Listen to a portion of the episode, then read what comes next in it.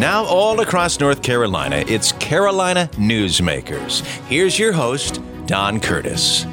Well, good morning, everybody. Welcome back to Carolina Newsmakers. Becki Gray, who's the Senior Vice President of the John Locke Foundation and is a frequent guest on our program, is with us this week. And uh, we're going to test Becki's insights and knowledge on what's going on in the 2019 legislative session. Uh, we've got lots to talk about about redistricting and of course the typical problems that we always have with the economy, uh, especially health care, and um, uh, and of course the partisanship that we've talked about uh, from time to time about uh, how we sort of get everybody back on track and working together. So Becki, welcome to the program. Thank you. It's always a pleasure to be with you. Well, thank you for being here, and uh, we we like to tap your experience at the General Assembly and uh, find out exactly what's going on down there because you spend a good bit of time at the I General spend Assembly. a lot of time there. I have great job security. I spend a lot of time at the General Assembly working with politicians. Nobody wants my job. Well, we always talk about you know uh, giving alerts, especially you know we just had the hurricane situation come up, and we spent a lot of time warning people about what can happen. The General Assembly is sort of like a, a like a hurricane, and uh, but we don't send out alerts every day. I mean, we don't say you know, boy, there's things down there going on that that could be, endanger your well-being. Well, and the thing about it is too, you know, hurricanes usually are come and gone within a few days. This General Assembly just goes on and on and on. I mean, here we are, you know, in September, and they're still in session. Yep. Uh, and I, I always like uh, when they have the so-called long, regular session and the long session. They're both about the same length. I mean, Well, and the long session, they weren't kidding. It's really a long session, January to here we are, September, and really no end in sight. Well, the tie, uh, one of the big tie-ups is the budget impasse. Uh, the governor has vetoed the budget, but it seems like the, the General Assembly is sort of working around that in certain areas by exempting uh, or going ahead and passing legislation for certain parts of the budget. Is that a good practice? Is that something that uh, will serve us long over the long term, or should we just handle the uh, budget impasse? Well, you know, Don, I don't think it's a bad thing. It's not. The preferable thing would have been for the governor not to veto the budget or for some of the Democratic members of the Democratic caucus to override that veto and put that $24 billion package of spending in place. However, that's not the situation that we had. Uh, a couple years ago, the General Assembly, I think, was really smart in that they passed a law that said if we have a budget impasse like this, we'll just revert to last year's spending. So we're not looking at a government shutdown. We've got that going on. But there were some things in the budget, some increase in pay for correction officers, for state employees across the board, uh, for SBI, ALE agents, and things like that, that they thought was important enough to get into place. So they've done this kind of workaround, if you will. Now, the General Assembly passed that, the governor signed it, so those have gone into place. And the other thing about doing this kind of piecemeal, you know, Don, one, one way to look at it is when you have that $24 billion budget, there's a lot of stuff in there. When you do it piece by piece, it's more transparent. Um, you know, we know exactly what those raises are going to be. We consider it individually. Now, to do that through every line item in the in the budget is probably impractical, just because of the time that it would take. But this has been this has occurred because and been necessary because of this budget impasse that we're in, and it's just the way we're going to get things done. It, it appears. Well, and of course, this brings up the cry for the uh, idea of the line item veto because this is apparently almost all over the Medicaid expansion issue. Well, that's what you know. The governor has said, even during his campaign for governor. Two years ago, he said his number one priority was Medicaid expansion. As this budget has come down, he said, really as far back as November, that he would veto any budget that did not have Medicaid expansion. So that has been the line in the sand. The General Assembly has said, we absolutely agree something needs to be done to address the health care needs. They don't believe that Medicaid expansion is the way to go. So hence, we have this impasse all over the governor's insistence on Medicaid expansion. What do you think about line item veto uh, on both the state level and the federal level? Well, I mean, I don't know that that's a, a bad idea. I think it's important to know why the governor or the president or anybody else would veto a particular budget. You know, like he vetoed the budget outlined several things of the reason why, but it, the main thing was not having the Medicaid expansion. I don't think a, a, line item veto is a bad idea. Other states have that. It doesn't seem to gum up the works too much. Now, the other thing that has uh, become more and more apparent is that we are going to have a big surplus. Uh, and I haven't heard a lot of talk about uh, where that's going to go. Well, Senator Berger, actually, Senator Berger and the Speaker of the House, Tim Moore, have suggested that they take part of that surplus and return it to the people that sent it to Raleigh.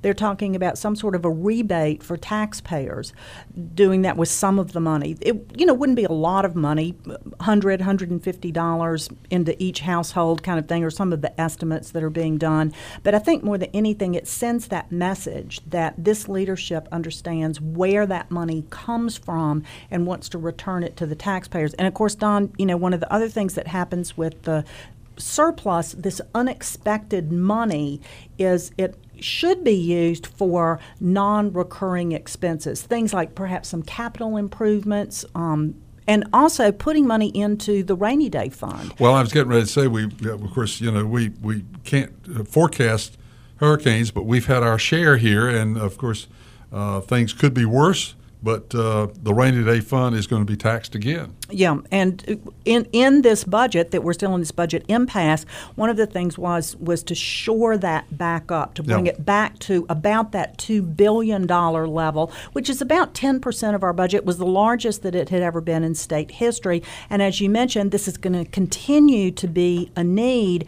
And um, Don, you know, as you mentioned, we don't know when the next hurricane may come or the next storm, but we know that it's coming, and it may not come by way of a natural disaster. It may be some sort of an economic downturn. Well, that's that, beyond yeah. our control, but something we would yeah. need to deal with. Yeah. I, I, think the term rainy day indicates that that fund is used only for weather, but it is to cover also downturns in the economy. And uh, there's more and more talk that we are in for at least at least a mild recession, if not uh, something a little heavier. But most forecasts are it's going to be relatively mild. But mild recessions always affect North Carolina a little bit more than other states. And you know, imagine if you would that we do go into a recession and there's not enough money in the coffers. You know, businesses are stressed, individual taxpayers are stressed, people may be out of work. You know, during that time we want to have money set aside so that we can pay teachers, so that we can pay our police officers, so that we can make sure that the prison guards are being paid. I mean, there's a lot of functions of state government. We want to ensure that those are done. If we have that money set aside, then we can take care of those things without going back yeah. to the taxpayers who are stressed and still let government go. It also puts us in a position so that we come out of a recovery much stronger. So there's there are uh, hundreds of reasons why putting this money aside is a good idea and not many reasons not to do it. See, I'd like to change the name of that rain, you know, not call it rainy day fund because that does imply it's more weather and it has been used for weather right. extensively. But maybe call it something like the safety net fund or something well, like you that. know, yeah, that's that's because a good idea. I, I think it does uh, give people a false sort of a false feeling that it's used for things that are only related to weather. And of course, about two thirds of the state says, you know, I'm not as interested in that as I am some of the other things that face us from day to day. Well, okay, so so what's your forecast here of when this impasse is going to end and how it's going to end, or is it going well, you know, uh, is it first of all is, is it, going to end? end? You know, Don, it may not, and the reason for that is, as I mentioned earlier, the General Assembly was really smart a couple years ago in that they put a provision into law that said if we don't have a budget, we'll just revert back to last year's spending. Now, what that does, it doesn't allow for some of these pay increases. It doesn't allow for the teacher pay increases. The Brody School of Medicine at East Carolina is hoping for a new building. There are lots of spending in that budget that is being held up that won't occur, but the basic functions of state government and the things that we had last year would continue to be funded. It's about $2 billion less in spending if you go back to last year's. And again, you know, we can just put that $2 billion into a rainy day fund and see. But there's a lot of good things in that budget that I'm hoping the it, it, really the holdup at this point is the Democratic members of the General Assembly who have heeded Roy Cooper's insistence that they not vote to override his veto.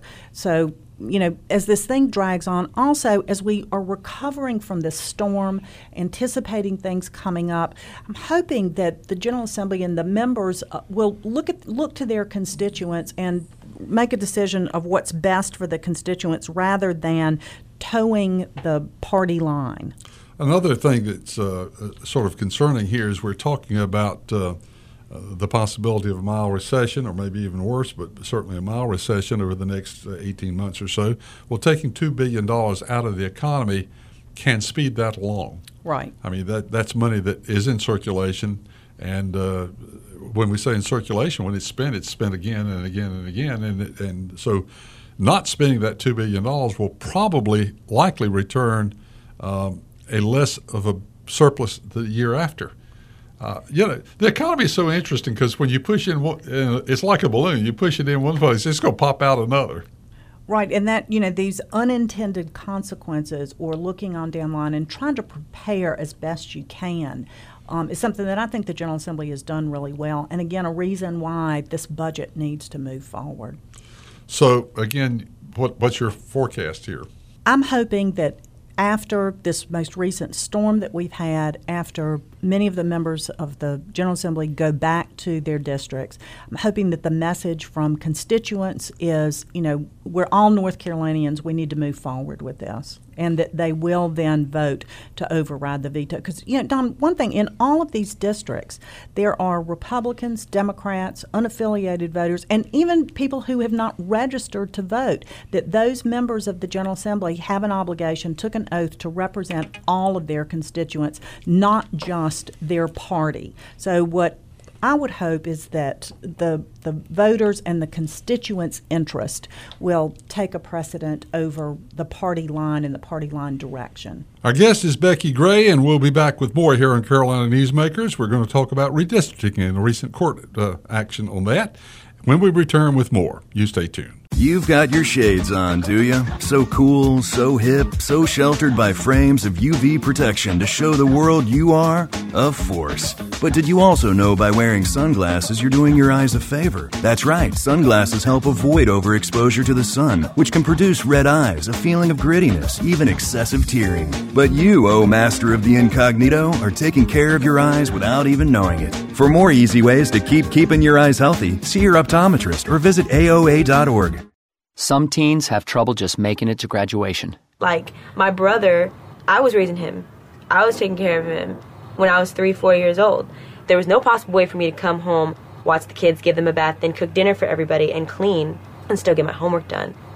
So I'd probably say with yeah. you because there's so many kids, kids that you yeah. have to you have to grow up at, real at fast, young age, real yeah. fast. Mm-hmm. Because I mean, if there's nobody there to do it, you got to do it like she said, you could walk down the hallway and see me. I just have a smile on my face, but on the inside, I'm like really, really crying. I'm hurting because like, mm-hmm. wow, how can I manage to do all this at such a young age? So it's a mind thing. You have to have your mindset that hey, if this is what you want to do, go for it. Find you some more support and do what you have to do. Hopefully, I'll be able to study and be able to get my stuff done, but just not knowing what's going to happen in the future, that's what scares me. That I'm hoping that I'll be able to maintain my grades and stay in school. Give your friends the boost they need to graduate. Go to boostup.org and send a message in your own words. Brought to you by the U.S. Army and the Ad Council. We continue with Carolina Newsmakers. Here's Don Curtis. We're back with Becki Gray, Senior Vice President of the John Locke Foundation. Uh, John Locke Foundation, of course, an advocacy group. Um, and uh, and uh, we always like to have a little bit of uh, perspective from both sides. The John Locke Foundation is probably leans on the conservative side of issues. And um, of course, you know when you're when you're leading when you're a conservative organization, you think you're in the middle, and the same thing is true with liberals. They all think they're in the middle too. I think that's interesting. It doesn't make any difference who you are. Everybody thinks they're in the middle. Everybody thinks they're right. That's right. and isn't that wonderful? that's okay.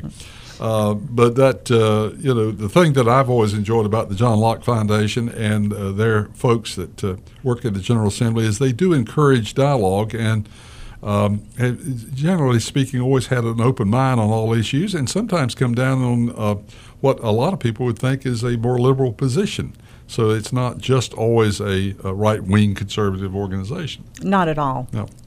Uh, as I said, they lean conservative, and so Now we're, we're talking about leaning. Okay.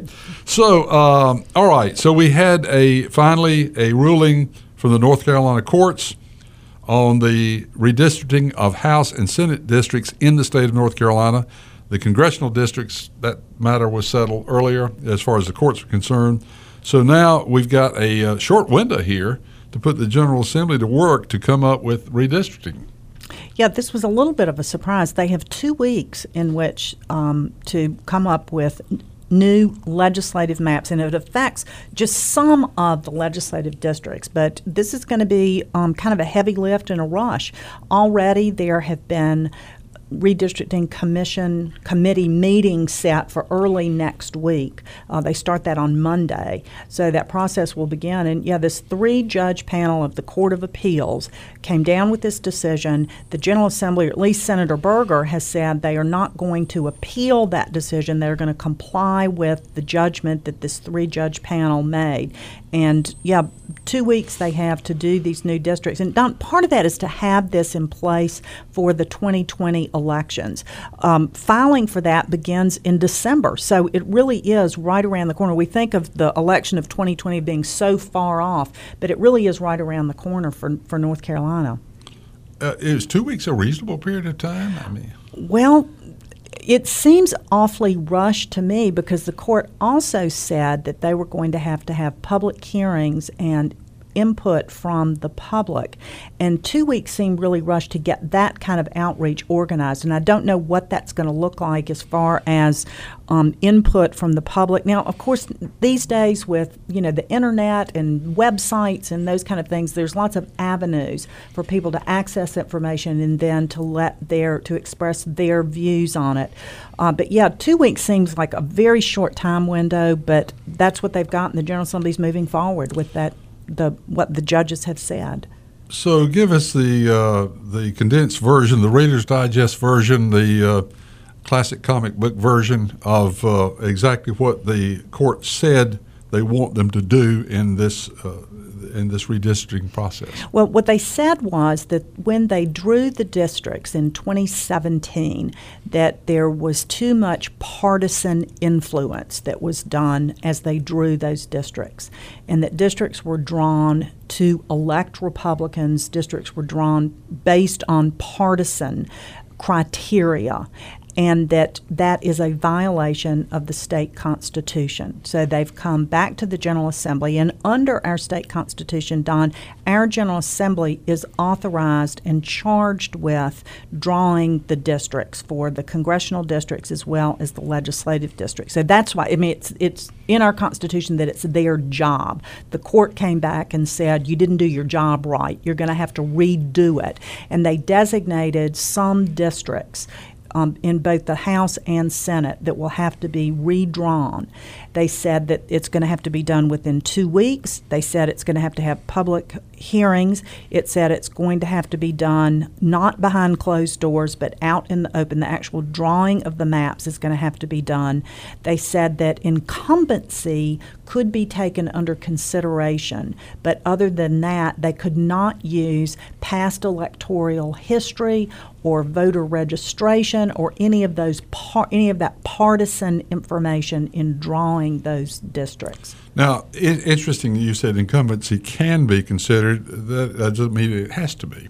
Right, but that to me was a little bit of, of you know an incongruity in the That's, judge's decision that if it has to be totally nonpartisan, it seems to me that incumbency would be part of those things that could not be considered. So that was a b- bit of an odd twist. I thought so too, because uh, uh, that can make the job of being fair uh, uh very difficult to do. Because if you're pres- preserving a district, then you've got to work around it. And all of those incumbents are associated with one party or the other. Yeah. You know, is the thing. But then the other thing that that now, North Carolina, a person running for the Senate or House has to live in the district. Yes. Now that's yes. not true with Congress. That's true. Yes. Which is mm-hmm. interesting. Mm-hmm. I mean, you know, if you want to run for the 13th district, you can live in the first district. Right. Exactly. Yeah. I've always thought that was kind of an interesting. We've never had well. that to happen, uh, mm-hmm. uh, to my knowledge. No. Well, there's been some challenges to you know if, if particularly in the legislature legislative races if they live in those districts. But you know, I'm not sure that it's ever been done. I don't, I don't know how what your campaign slogan would be to your constituents. I don't live in your district, but elect me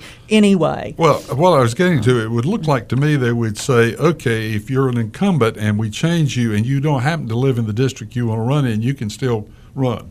Yeah, I don't think there's any district. allowance to Yeah. change that, That would rule. make the drawing of the lines a little easier. Right, yeah, if you it- didn't yeah, have yes. to consider, you know, where, um, you know, Senator Curtis lives as you're drawing that district. Um, so they can consider that. But the other thing, Don, that the court did that, that I thought was very helpful is they set out the criteria for drawing the maps. I have long contended that the problem with this, and the reason why we have all these lawsuits with the redistricting, is because the rules are so we just don't know what they are. Yeah. And the courts have not set down the clear rules. Um, I've always thought if the rules were clear with very little wiggle room, then it doesn't matter so much who draws the maps, it's the rules that are in place that do that.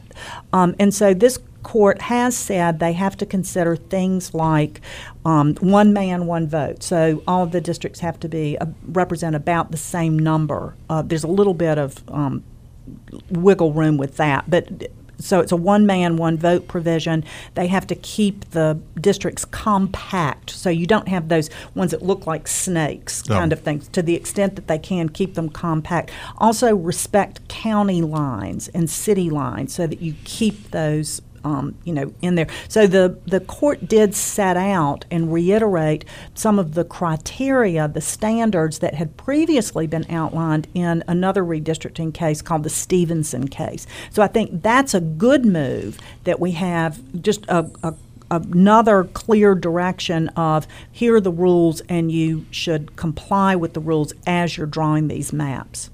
Well, I just yes, last yesterday I happened to be doing a population study of the state of North Carolina, and it's so interesting how much of our population is in about 30, 30 counties, and the other seventy counties um, make up you know roughly about twenty percent of the population, and so this is another factor that makes for some differences in districts, especially in the size of the territory that a, a, a, a member of the House or the Senate has to serve because uh, we've got some counties that have well, t- uh, Tyrrell County has five thousand people uh, in the whole county. Right, and you see that, and if you look at the, um, you know, if you look at the demographics over a period of time, over thirty or forty years, and you see where the population has shifted, more people are moving to the urban areas as they move around the state, and then also people moving to North Carolina across state lines are moving to the urban areas. So those have become much more densely populated.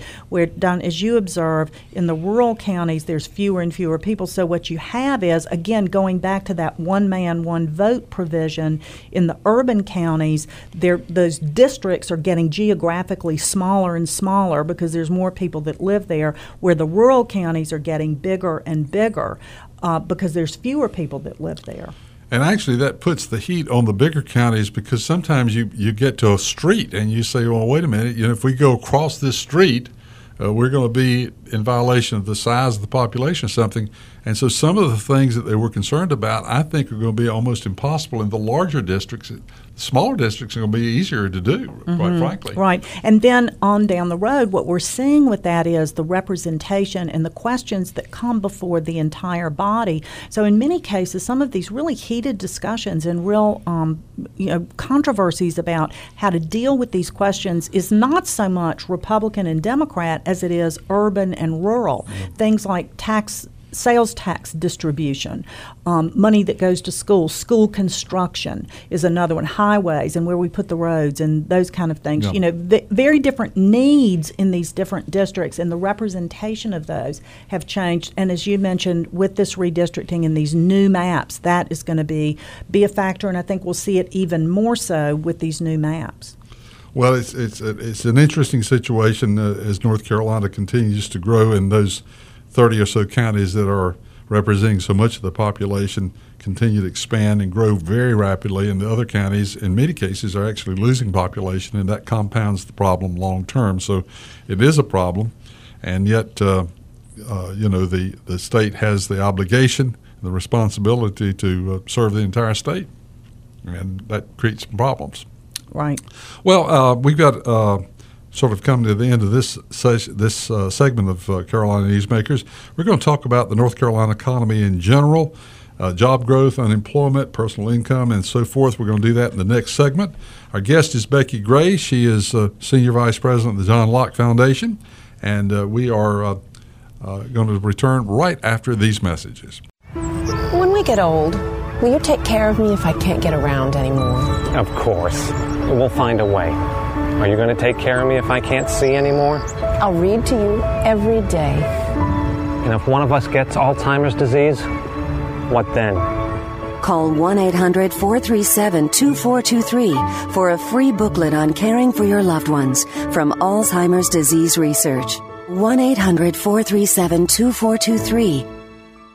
I can help the next customer over here. Oh, thank you. Wow, that's a lot of books. Let's see. How to keep your child safe, child proofing your home, child proofing your yard, child proofing your in laws' home and yard. Well, I'm guessing you have a little one at home? Yeah. Well, it looks like you must take good care of her. Oh, thank you. Now let's see. Parents Guide to Safe Toys. That's a really good one. Parents Guide to Safe Foods. Parents Guide to Safe Safety Products. Parents Guide to Parenting Guides. Don't throw the baby out with the bathwater and other safety tips. Of all the things you can read about keeping your child safe, the most important is attached to the back of their car seat.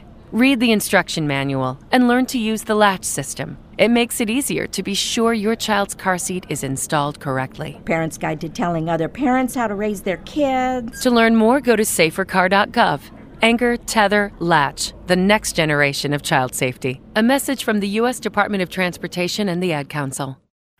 Now, once again, with today's Carolina Newsmakers, here's Don Curtis. We're back with Becki Gray, Senior Vice President of the John Locke Foundation. Uh, Becki is, uh, has been on our program a number of times, and she's been with the Locke Foundation. How long have you been with the Locke Foundation? About 10 years. And they said you couldn't Yeah. keep a job. I know, I know. so- well, I told you nobody else wants my job. I work with politicians all day. Well, um, okay, I'm going I'm to leave that one alone. I wouldn't touch it with a 10 foot pole. Um, and uh, of course, you've been a frequent guest on Tom Campbell's North Carolina Spin program for a number of times, a number of years as well. Okay, so uh, let's talk about the North Carolina economy in general and how this affects the legislature. Uh, you know, all everybody is always concerned about job growth, and uh, one of the things that uh, we always worry about is getting our fair share of new industry. And one of the things that always comes into play is this matter of incentives. We are fighting with other states uh, for industry, and so that puts the pressure on incentives. A lot of controversy about incentives for a long time because if you're making gadgets and a new company comes in, they get incentives. The people who have been paying taxes for years are actually punished uh, in a way because they don't get the uh, the benefit of uh, uh, a tax break. That's uh, one of the issues that's always bothered me a lot about incentives. On the other hand, we're forced into it because South Carolina and Virginia and Georgia and all the other states are doing it. Well, that doesn't make it right. You know, it's, Well, as uh, your mother used to tell you, you know, if everybody else was jumping off a bridge, would you would you do that? It, it doesn't make it right. It looks like to me this is something Congress ought to do. They ought to just say, look, tax incentives are just not legal. Well, you know, I think you're absolutely right. The other thing that we could do, you meant, you know, we are not competing with Oregon and Washington State and Nevada for these things. We're, No. know, as you mentioned, we're competing with Virginia, South Carolina. So, you know, even if we did a regional compact, you know, it wouldn't have No. to be the whole country, but No. even those of us in the southeast went together and said, you know, what, we're going to sell our region as the best place in the state to come and do business, and then compete among ourselves with lower tax rates, with fewer regulation, with just the natural resources that we have. Those kind of things would certainly be a better way to do it than when government is really taking a risk with taxpayer money by betting on a particular industry or, in many cases, a particular company. Uh, but this does seem to go on. But, Don, one thing that we've seen some improvements over the years, if you're going to do this, and again, I don't think it's a good idea to do it at all, but if you're going to do it, to put more accountability into place and do things like perhaps instead of, for example, Instead of just handing taxpayer cash over to a company to come, what if you did an exit um, off of a highway or put some infrastructure in place that would benefit that company. Then, if something happens, the company picks up and leaves, you still have an asset, you, being, you being the, ta- Yes. the taxpayers, Yeah. you have an asset that would have value to someone else that perhaps would draw them to take up that particular piece of property. So there's you know there's ways to do it. Doing some of these as grants rather than just giveaway projects, so that in the budget process it is determined by our elected officials. Okay, this is how much money we're going to give for this particular industry. They did this with the film incentives a couple years ago, where rather than just having it embedded in the tax code, they put it in a grant program. I think it was $15 million the first year, so that we as taxpayers and people that are trying to keep up with the budget know this is how much money we have. There's a competitive grant pro- process that goes into place so that we have some oversight as to who's getting that money still i'd rather see none of that going on and just take all of that money put it into community colleges for workforce training um, offer a lower tax rate roll regulations back and then open the doors to north carolina and say come and compete for the, the best business environment that we can possibly provide So, how are we doing as far as our overall economic growth in North Carolina? Are we keeping pace? Are we on line with uh, what we can afford and what we need? Actually, our economy is doing great and has been for a number of years. As the country was coming out of that recession of 2009, um, North Carolina has recovered quite well. In just for example, in 2011, when we were going through the budget process, there was a 650 million dollar shortfall in that budget. And over the years, with I believe some of the policies that have been, been put into place that have really grown our economy, things like tax reductions, really transforming our tax system, really reducing regulation, making smarter investments in education and infrastructure, doing those kind of things has really led to unprecedented economic growth where we have low unemployment. Uh, businesses are coming to North Carolina, are growing, more people are working. All of those things are good. Now, a lot of that is the national sweep coming out of the um, coming out of the recession. But North Carolina is doing quite well, and I think it's key to remember that in order to do this, in order to continue this economic growth, we need to continue on the path we're on with these policies that have been put into place. So, uh, we've got uh, this whole economic situation going pretty well. Uh, how does the tariff battle that uh, is going on on the on the federal level, uh, especially with China, how does that affect North Carolina, and what uh, consequences might we face if this goes on much longer? Well, you know, we don't really know the answer to that because a lot of this is just being implemented or, in many cases, talked about. But there's tremendous concern with um, manufacturing, with what's left of manufacturing in North Carolina, with some of the new manufacturing that we have with pharmaceuticals and those kind of things. Um, many of the, the goods that we produce in North Carolina with automobile parts and those kind of things. Don, there's a real concern about it. And then, particularly with our farmers, there's a, a real concern with the tariffs and the trade on the food items. You know, agriculture is still the number one business in North Carolina, and we've taken such tremendous hits over the last several years just with the weather related things. So there's a real concern within the agriculture and the farming community on this. So it's certainly not something to be taken lightly. And um, North, Ca- if we if we are we're not the state that would have the greatest impact. It would certainly have impacts on us, and there's a lot of concern across North Carolina on this. One of the truly interesting things, and I don't think we, we are as thankful for this as we should be and have never really appreciated it, but I don't know of another state that suffered, could have gotten through the transition we had in North Carolina, moving from textiles, tobacco manufacturing, and furniture. We lost all three of those industries. And yet we have grown. Uh, you take uh, the automobile industry in Michigan; it was devastating. They they didn't find a replacement. But uh, uh, it, it's fascinating that we have continued to grow despite losing our three big major backbone industries from the from the 80, 70s and 80s in that period of time. It's incredible. It is incredible, and you know part of that is the replacement with Higher paying jobs. higher paying jobs, the biotechnology. Um, companies, with the pharmaceutical companies, and the support for that, the research and development. Uh, you know, just look at the Research Triangle Park Yeah. and how that has grown, and the companies are coming in for that.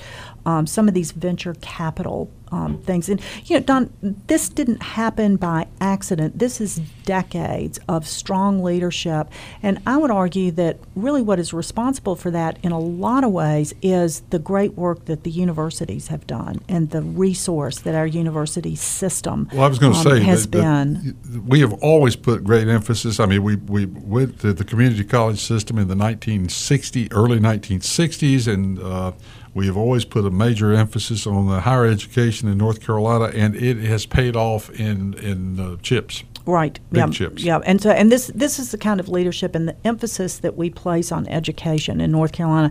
Fifty-seven percent of our state budget, and that has been the percentage has been pretty consistent over the years, um, has gone to education. So we have always highly valued that, and I think that's one reason for you know, as you mentioned, this resurgence that we've been able to to have with some of these um, venture capital companies and opportunities, investments that are coming out of NC State and Chapel Hill, and I mean, look at the hospitals and the medical research that we're doing. It's just you're you're exactly right. It is phenomenal. Well, uh, you know, and looking ahead at the North Carolina economy, we also have to look at the fact that uh, we also are in an area where people want to come to live. Uh, it is uh, um, a great state. Uh, it, you know, we see the four seasons. We have the mountains. We have the coast. The livability in North Carolina is something that is uh, the envy of most of the nation. Right, and you know, I mean, talk to some of our recent transplants, people that have moved here from We New Jersey, for We example. call 'em Yankees. And we love our uh, Yankees. We do, we do. But some of these folks, you know, who are moving here from the Northeast, um, you know, they're paying tens of thousands of dollars a year in property taxes what they're what they're able to buy with their money when they come here. And then also the quality of life um, is great. And the, the job opportunities opportunities that we have. Good education for kids and the job opportunities that we have. We're one of the fastest growing states in the country the ninth largest state in the country. And as a matter of fact we were talking earlier about redistricting and elections. It looks like in this next census we will have at least one more congressional seat maybe two. and maybe two. So you know more representation in Raleigh. So I, I, I think North Carolina is a great place to live. Well, you know, we we haven't talked about that uh, as much as maybe we should, but North Carolina is getting to be uh, sort of the, the the bellwether state because we are a purple state and we're up to, for play, and uh, and now we're getting some size to the point where I mean, almost every politician on the national level running for president has got to look to North Carolina and say, wait a minute, that's one state I've got to take Right. Yeah. uh, because uh, uh, it is a bellwether state. Yeah. Uh, you know, what was it? Is it Missouri? We used to say, as Missouri goes. the show me state. Yeah. Uh huh. Um, and you know, North Carolina still is a pretty moderate state. Yeah. Um, you know, I mean, we, we're kind of taken aback as we see some of the. Um, some of the arguments and discussions in the General Assembly, some of the positions that the governor has taken. Um, we've always been a, a moderate state, and so some of these positions that seem to be coming from the left and pulling things to the left, I'm not sure North Carolina is quite ready for that. Well, it, it, it the uh, you know the, the the middle of the North Carolina probably has a little bit of liberalism in them and a little bit of conservatism in them at the same time, and that's we're not only purple in form of of uh, registration, but we're probably purple in our feelings and our ins- on issues and things. Well, and you know, we have a long having history. trouble getting that out. It just didn't want to come out of my mouth for some particular reason. But you know, we've had a long history too of um, electing, voting for a Republican candidate for president and electing Democrat governors. So Yes. you know, I mean, it goes back and forth. Yeah. Our guest is Becki Gray, and we have one final segment coming up on Carolina Newsmakers, and we'll do that right after these messages. I'm not staying home tonight. I'm at school all day. If they want me to do the work, give it to me while I'm at school. This guy has me coming to work 10 hours a day. So what if I didn't finish school? That doesn't mean he can work me like a dog. Hey man, I need a few bucks. My car's busted and I need some cash. Hello? Hello? Every decision you make has a benefit or a consequence. Make the right choices today and be ready for the challenges tomorrow. This message is brought to you by the United States Air Force. Confessions of a Potentially Perfect Parent, brought to you by AdoptUsKids.org. Okay, here goes. I know more about cooking dinner for a party of 12 than I do about packing a lunch for a 12 year old. I know kids like things like PB&J, pigs in a blanket. Oh, and fish sticks. They do love fish sticks. Fillets I get, but sticks? What part of the fish does the stick come from? I know I can read a cookbook that'll tell me how to make a red wine reduction, but where are the cookbooks that can teach me how to cut the crusts off bologna sandwiches? Oh, maybe we can compromise on mac and cheese. Can you make that with brie? Everybody likes brie, right? You don't have to be perfect to be a perfect parent. There are thousands of teens in foster care who would love to push your food around their plate.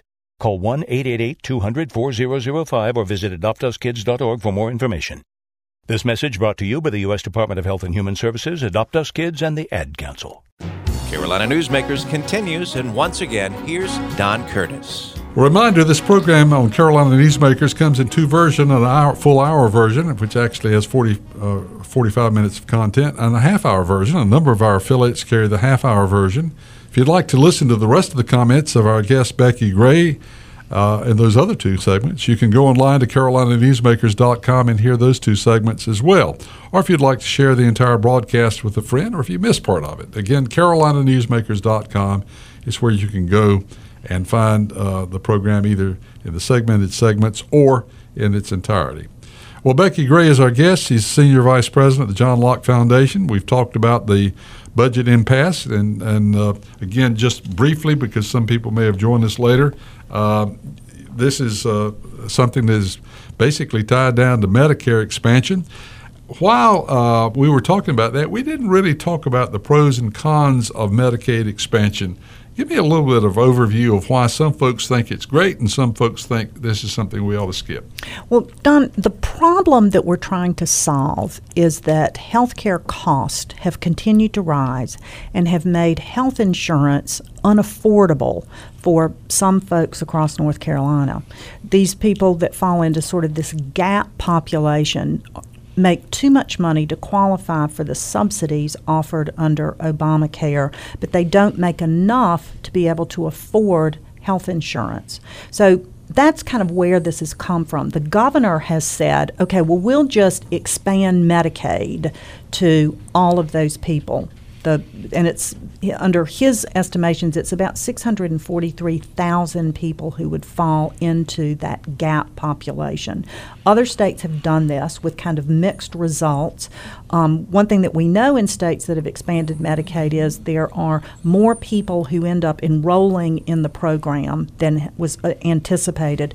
The costs are really pretty crippling for state budgets. According to the North Carolina General Assembly fiscal research, the Medicaid expansion as proposed by the governor would be $6 billion for the first two years. It would increase our Medicaid spending by about 27% and would increase the entire state budget by 7%. So that's really the that outlines the objections that the General Assembly has had is number one, the cost associated with it, and number two, the Medicaid system that we currently have is going through a transition. There are problems with that current Medicaid program that we have. Two million people, over 2 million people, are currently on Medicaid. Half the babies born in North Carolina are born under Medicaid coverage. And these are people who are low income, pregnant women, children, elderly people, people with um, severe developmental disabilities, people who are suffering with severe substance abuse problems. And so many of us believe that we need to make sure that we take care of those people who qualify for the current Medicaid and that they are receiving the best care that they can before we add 637,000 or more people to an already fragile system.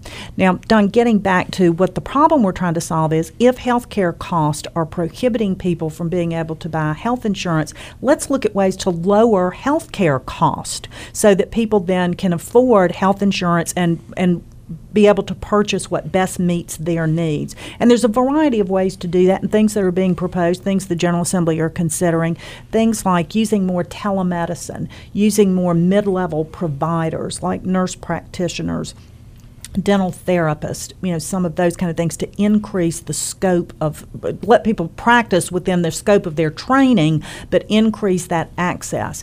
Things like offering association health plans that actually just passed in the General Assembly to offer so that groups like the North Carolina Realtors, groups like the Farm Bureau, uh, retail merchants could come together and offer health insurance policies for their members. So there's a whole variety of things that could be done to lower the cost of health care.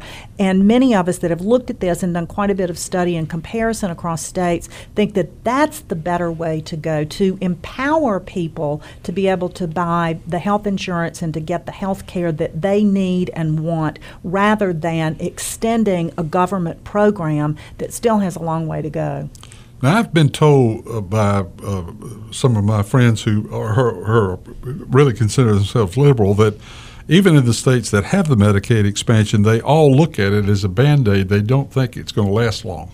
Right, and that's the problem that we have. And I think we're at a real crossroads um, in our country. And I think North Carolina could really be a model of, I think we're at a crossroads of where are we going to go with health care? Are we going to go to complete government takeover of health care, or are we going to move towards more patient driven, individual, free market solutions for health care? So we really are at a crossroads, and I think North Carolina is a good example of a state that can, we, we're going to have to choose one path or the other. If we go straight, we're going to go off a cliff. Well, I was getting ready to say, you know, sometimes compromise can solve problems, and other times it just keeps you in the middle where you have the worst of both worlds instead of the best of one world sometimes that happens. Right. But, you know, when, in so many of these big public policy questions, too, you know, there are real people who have, are affected by this. Okay, so uh, you you spend a lot of time at the General Assembly. Yes. Uh, and uh, they've got this uh, redistricting order that they've got to comply with in two weeks, uh, which is going to really be. Uh, I don't understand how they can possibly do all the things that were requested in two weeks, but there is a December 1 uh, sort of deadline, uh, ultimate deadline for sure. Uh, what do you think is going to happen on that, and how quickly can we expect to see a redistricting plan? I think we'll see it within two weeks. I think this is what the court has ordered. And Senator Berger's reaction to this, he has said, you know, en- enough is enough. We've gone on. We've had a decade of this litigation of things being up in the air. It's time to put move forward and put this behind us. I think they're going to do the best they can given the restrictions and comply with the court order. And so I think I think that we will have this resolved. I think these maps will be in place for the 2020 election. But Don, let me tell you.